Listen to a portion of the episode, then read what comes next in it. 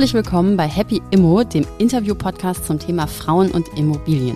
Mein Name ist Anais und gemeinsam mit Maja nehme ich dich mit auf die Reise in die Immobilienwelt und zu finanzieller Unabhängigkeit. Wir wollen zeigen, wie du eine Immobilie kaufen und trotzdem weiterhin gut schlafen kannst. Immobilien kann wirklich jeder. Du musst nur verstehen, was du machst und genau das ist die Mission von Happy Immo. Los geht's. Heute zu Gast Brigitte Zypris. Herzlich willkommen. Danke. Schön, dass du hier bist. Wir sitzen auch heute wieder in Schöneberg in unserem Podcaststudio. Brigitte, du kommst aus Kassel, du hast in Gießen studiert, du hast für Darmstadt ein Bundestagsmandat bekommen. Du bist ein totales Hessemädchen. Genau. Ich auch. Ja. Beim Studium warst du auch gleich in guter Gesellschaft und hast mit Frank-Walter Steinmeier die Unibank gedrückt. Gibt's da eine lustige Geschichte? Erzähl mal. Ach nee, eine lustige Geschichte gibt's eigentlich nicht, weil ich ja schon ein bisschen älter bin als Steinmeier und äh, dadurch schon weit fortgeschritten war und er hatte ja noch Bundeswehrzeit oder Ersatzdienst gemacht, weiß ich jetzt gerade gar nicht. Die einzig gute Geschichte, die es gibt und die äh, unser Leben bestimmt hat auch, äh, war die, ähm, dass ich ein Angebot bekommen hatte oder eine Aufforderung, mich bei der Hessischen Staatskanzlei in Wiesbaden vorzustellen. Die suchten da eine Referentin in der Verfassungsabteilung. Mhm. Und äh, wir sind ja beide Öffentlichrechtler, Steinmeier und ich, und waren da an zwei verschiedenen Lehrstühlen in einem Haus und ich traf ihn auf der Treppe und sagte, jetzt ähm, sollte ich da nach Wiesbaden fahren, in die Staatskanzlei, aber ich glaube, die, so eine Stelle ist nichts für mich. Und dann sagte Steinmeier zu mir, fahr doch wenigstens mal hin und guck's dir an. Mhm. Das habe ich dann auch getan und habe auch sofort zugesagt, bin da hingegangen und äh, dadurch ist ein Prozess in Gang gekommen, der dann darin endete, dass ich ähm, vier Jahre später, glaube ich, Steinmeier nach Hannover holen konnte, in die Staatskanzlei, in die dortige Staatskanzlei. Eine Hand wäscht äh, die andere. Genau, das äh, war jetzt kein Waschen, sondern irgendwie eher so eine Verkettung von Zufällen. Man fragt sich ja manchmal, was wäre aus dem Leben geworden, wenn das da anders gelaufen wäre. Also war es schon ein Schlüsselmoment. Ja, unbedingt, ja. Wir waren ja dann beide bei Schröder in der Staatskanzlei und das hat ja nun unsere politischen Karrieren total geprägt. Wie war das denn, unter Schröder zu arbeiten? Beziehungsweise du hast ja sowohl mit Schröder als auch mit Frau Merkel zweimal politische Geschichte geschrieben. Gibt es denn da einen Unterschied oder was ist, was ist anders an der Zusammenarbeit mit einem Mann oder mit einer Frau? Also mit Mann oder Frau hat das für meine Begriffe nichts zu tun, sondern es ist eine reine Frage des Charakters. Wie sind die Leute so? Und da gibt es eben welche, die sind eher so Bastardtypen, wie Gerhard Schröder. Und das sind andere, die wie Frau Merkel äh, zuhören, abwägen und erstmal gucken, wie andere machen, ehe sie selber die Richtung vorgeben. Das ist nicht Schröder. Schröder ist jemand, der gibt die Richtung vor und hat das auch immer gemacht. Ähm, ich bin mit beiden gut ausgekommen, muss ich sagen. Ähm, mit Schröder in der Staatskanzlei in Hannover zu arbeiten, war super, weil man größtmöglichen Freiraum hatte als mhm. erst Referatsleiterin, dann Abteilungsleiterin und Schröder einem wirklich ein Backup gegeben hat äh, wenn dann irgendwie was war. Und ähm, auf Bundesebene dann, als er Kanzler war, hatten wir ja so sehr viel nicht mehr miteinander zu tun. Also schon natürlich, aber da habe ich halt meins gemacht und er hat seins gemacht. Wieso? Wie ist das so? Wie oft sieht man sich dann? Na, man sieht sich einmal in der Woche zur Kabinettssitzung. Und mhm. wenn man dann nochmal Termine gemeinsam hat, also beispielsweise bei den deutsch-französischen Räten oder bei anderen Räten oder einmal sind wir mit dem Kabinett nach Fuerteventura geflogen, um das spanische Kabinett zu treffen. Mhm. Und ich war mit Schröder, glaube ich, auch ein oder zweimal oder dreimal in China. Mhm. Ähm, so, also dann sieht man sich schon, dann gibt's schon mal Gelegenheiten, auch am Rande ein bisschen zu plauschen. Aber ansonsten ist es doch sehr stark reglementiert und durchorganisiert. Und wie war das in China? Ich habe eine Zeit in China gelebt mhm. und äh, habe das geliebt. Wie fandst du in China und was hast du da gemacht? Ähm, ich war ja als Bundesministerin der Justiz zuständig für den deutsch-chinesischen Rechtsstaatsdialog. Mhm. Den hatte meine Amtsvorgängerin schon initiiert mit Schröder gemeinsam und ich habe mich dann jedes Jahr mit dem äh, chinesischen Kollegen getroffen, einmal im Jahr dann in China und das nächste Jahr in Deutschland, dann wieder China, Deutschland und so weiter. Und ähm, wir haben vor allen Dingen versucht, ähm, unsere Grundprinzipien ähm, des Grundgesetzes, die ersten 19 Artikel des Grundgesetzes, auch so eine Idee von Rechtsstaat ähm, bekannt zu machen in China und die Chinesen zu ermuntern, das auch zu machen. Und das war in der Tat eine bessere Zeit, als es heute ist. Also wir haben damals Hoffnung gehabt und es gab auch Fortschritte und es gab auch tatsächlich war es so, dass sie sich Sachen angenommen haben.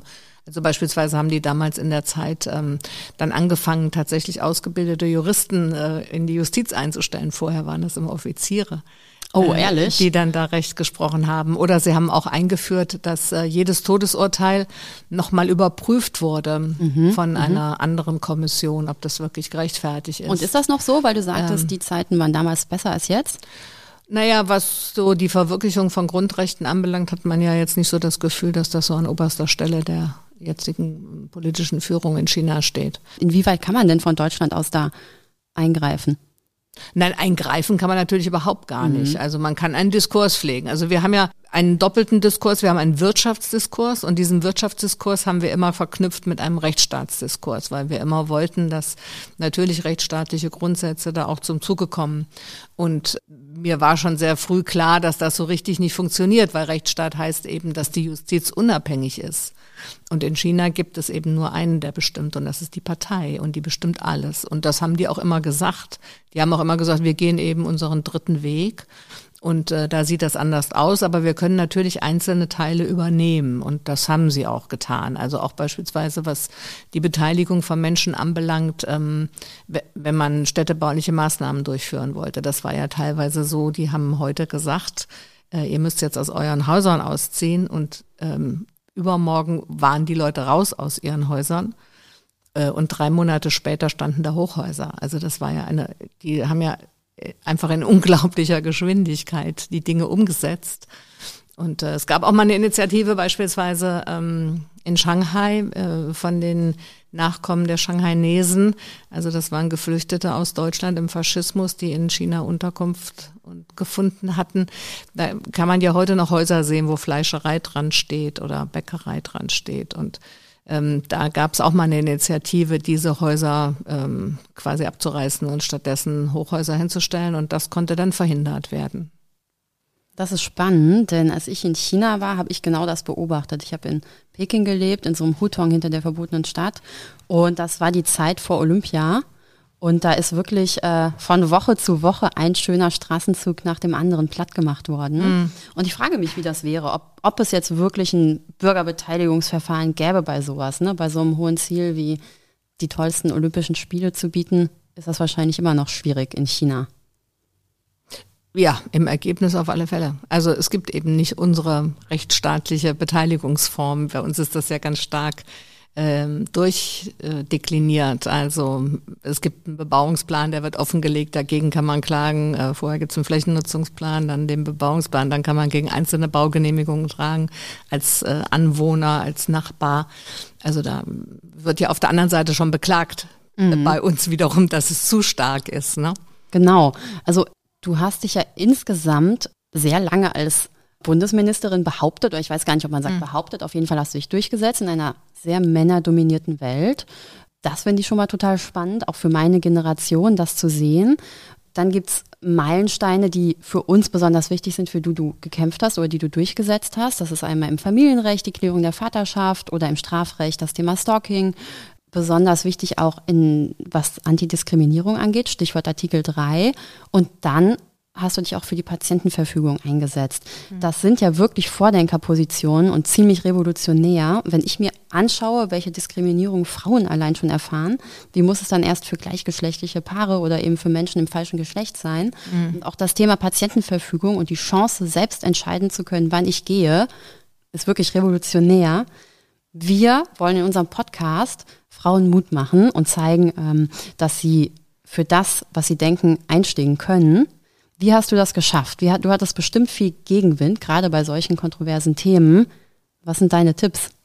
Ja, ähm, na, also ich glaube, wichtig ist mal an allererster Stelle, dass man von dem, was man will, wirklich überzeugt ist und dass man dementsprechend dann auch dafür eintritt. Wenn man nicht so überzeugt ist von der Sache, dass man sie umsetzen will, dann tritt man auch nicht so auf und hängt sich auch nicht so dahinter. Also das ist erstmal schon mal, glaube ich, die Grundvoraussetzung dafür, dass man das auch wirklich will.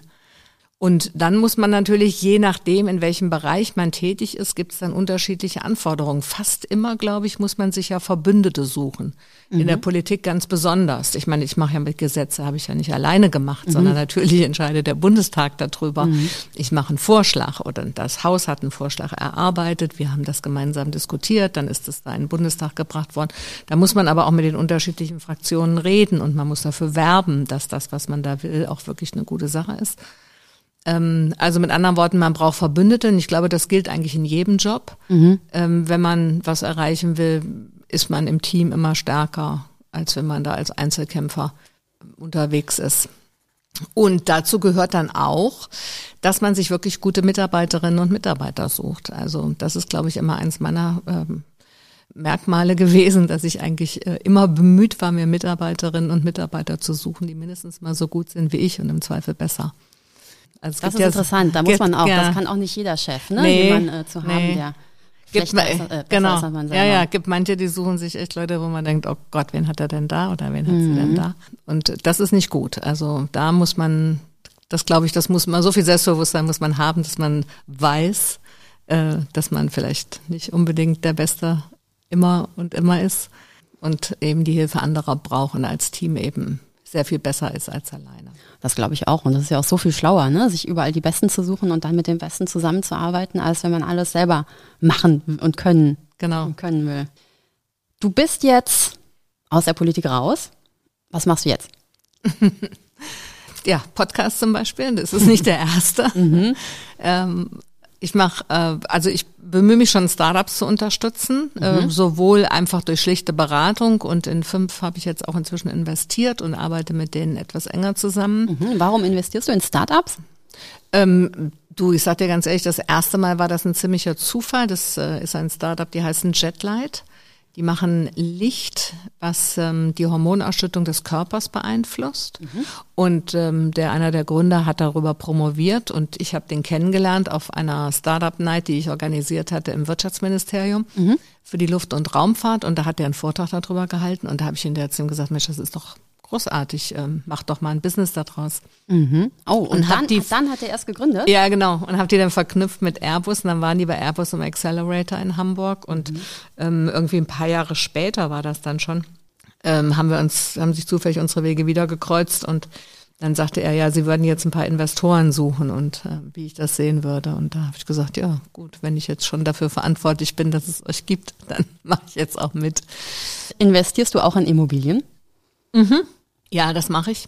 Und das habe ich vor allen Dingen gemacht. Also im Moment gerade gar nicht so, aber ich habe es gemacht, weil ähm, ich finde, dass das zu einer guten Vermögensbildung gehört. Mhm. Und die Immobilie ist ja die Form der Vermögensbildung, ähm, die es einem ermöglicht, Vermögen zu bilden, ohne dass man vorher welches hat.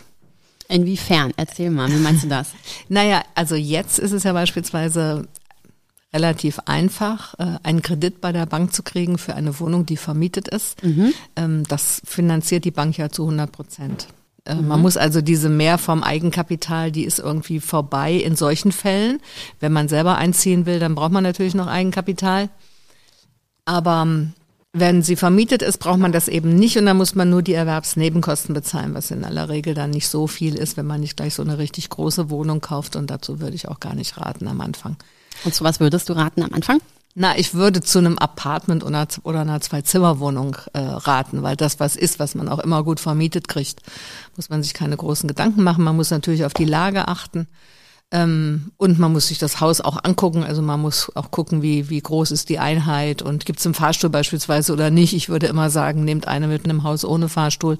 Da sind die Nebenkosten viel geringer. Äh, dann ist das auch attraktiver. Man kann an junge Leute vermieten, die brauchen keinen Fahrstuhl. Äh, irgendwie, ne? So.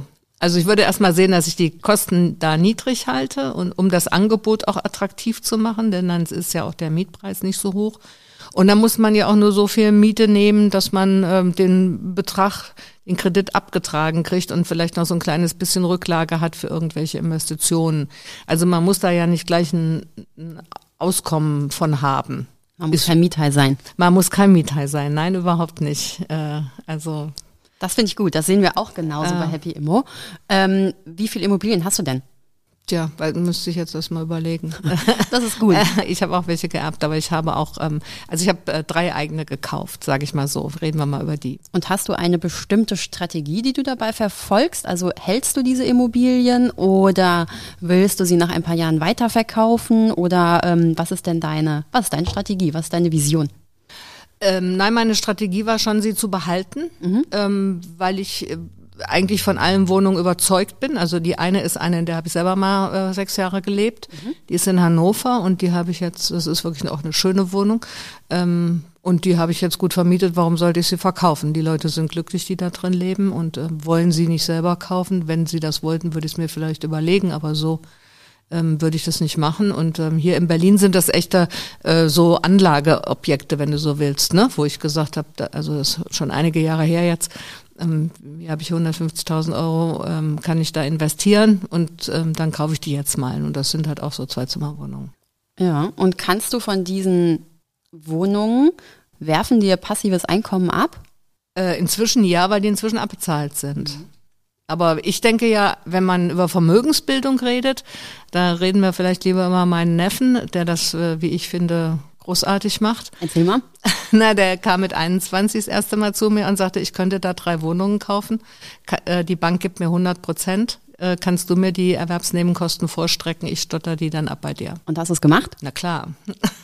Das ist ja toll. Ich glaube auch. Also bei Ja. Happy Immo erzählen wir auch genau das oder wir erzählen die Geschichten von vielen Frauen, die sich äh, Wohnungen gekauft haben und die meisten haben wirklich mit der Hilfe von ihrer Mutter oder ihrer Oma oder von einer Verwa anderen Verwandten gestartet. Ne? Also das IKA quasi vorgestreckt bekommen und haben damit angefangen, sich Wohnungen zu kaufen. Genau. Und es geht ja, wie gesagt, es geht ja immer nur um die Erwerbsnebenkosten. Ja. Ähm, und deswegen, wenn man dann nicht allzu teure Wohnungen kauft, dann ist das ja auch nicht so viel. Ich glaube, ich habe, ich weiß gar nicht, ich glaube 30.000 Euro oder was ich ihm damals gegeben habe. Genau, ich glaube, es geht auch, wenn man eine Wohnung für 100.000 Euro kauft, dann sind es ja nur so 10.000, 12.000 Euro, ne? Ja. Also je nachdem, genau, wie hoch der Preis ist. Genau, ja. Und das er- ist auch ein wichtiges Thema. Das ist eigentlich super, dass du das jetzt sagst, weil wir wirklich Frauen ermutigen wollen und zeigen wollen, dass man eben gar nicht so viel Geld auf dem Konto haben Ganz muss, um genau. eine Wohnung zu kaufen. Ne? Ganz Sondern genau, braucht es eben genau nicht. Also ich habe auch der, der ähm, Freundin meines anderen Neffens, die hat eine kleine Erbschaft gemacht von 30.000, habe ich auch gesagt, überleg da mal, ob du dir nicht auch so eine Wohnung kaufst. Und, so macht machst. Hat sie gemacht, ja. Sehr gut. Ja, ja. Also die ist ein bisschen, war ein bisschen teurer irgendwie, oder war, aber auch eine schöne Wohnung, ist gut gelegen, zweieinhalb Zimmer, ganz prima. Ich glaube, damit kann man eben nichts wirkliches falsch machen, sage ich mal ganz ehrlich. Weißt du, wenn du, du kannst natürlich jetzt leicht sagen, okay, leg die, leg das Geld auf die Bank, äh, äh, kauf dafür Aktien, äh, da machst du im Zweifel im Moment eine bessere Rendite. Würde ich sagen, jawohl, das stimmt, sehe ich auch so, hast auch weniger Stress. Aber äh, dann musst du eben erstmal das Geld haben. Und der Vorteil beim Immobilienkauf ist ja, nochmal, wenn du eine vermietete Wohnung kaufst, äh, brauchst du eben kein Kapital, sondern dann kommt das Kapital mit den Jahren. Das finde ich so gut, dass du das jetzt sagst, weil genau das denke ich nämlich auch. Ich sage auch immer, Mhm. kauf doch einfach, ja. Also Mhm. wenn sich eine Wohnung rechnet, wenn man mit der Miete Zins und Tilgung bezahlen kann und vielleicht noch ein bisschen was zurücklegen kann, dann macht es doch einfach. Ich sehe so viele Frauen, die es eben nicht machen, ne? die dann irgendwie alles gerechnet haben und alles passt irgendwie und dann sagen sie aber doch, ach nee, ich kaufe die Wohnung doch nicht.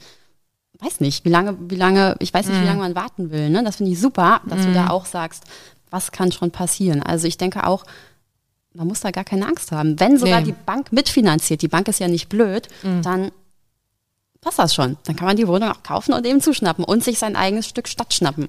Und vor allen Dingen sein eigenes Stück Rente. Also, wie gesagt, mein Genau. Neffe mit 21 kam dann an, sagte, mit 55 sind die abbezahlt. Dann habe ich für meine Rente vorgesorgt. Habe ich gesagt, sehr gut gemacht. Also mit 21. Ich habe auch leider viel zu spät angefangen, aber mit 21 Ja, ich auch. ist Ich habe auch zu spät angefangen. Wann hast ja. du angefangen? Ach, naja, ich war bestimmt schon Ende 30, als ich meine erste Wohnung gekauft habe. Also, an alle, die hier zuhören, kauft früh. Genau. Aber wie gesagt, Vermietete. Ja. Ne? Äh, am besten Vermietete. Erstens, Naja, oder man leer und man vermietet sie selber. ja, oder? aber man kriegt. Vermietete auch billiger. Genau, das ist ein, Äh, da das ist sollte der man nächste dran denken. Tipp. Und wenn man sie sowieso vermieten will, dann kann man sie auch gleich vermietet kaufen. Also wir haben jetzt schon den ersten Tipp von dir. Ähm, kauft am besten in Gebäuden ohne Fahrstuhl, damit die Nebenkosten gering sind, damit ihr relativ günstig vermieten könnt. Super. Genau. Der zweite Tipp ist, kauft vermietete Wohnungen, die sind billiger. Klar, das ist ja so. Mhm. Was wäre denn der dritte Tipp?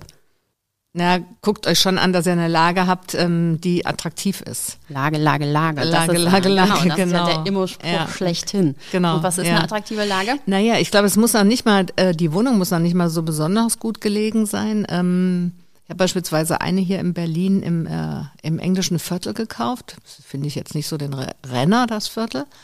Ähm, aber da ist man zweimal lang hingeschlagen und dann ist man in der U6 und in zehn Minuten am Bahnhof Friedrichstraße. Das ist, finde ich, ziemlich ähm, attraktiv. Für Und an wen vermietest du die? Sind das Studenten?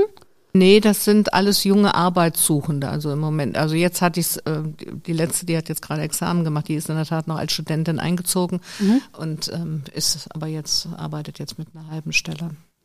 Spannend. Mhm. Unser Motto bei Happy Immo ist Do good and be happy. Was bedeutet das denn für dich auf Immobilien bezogen?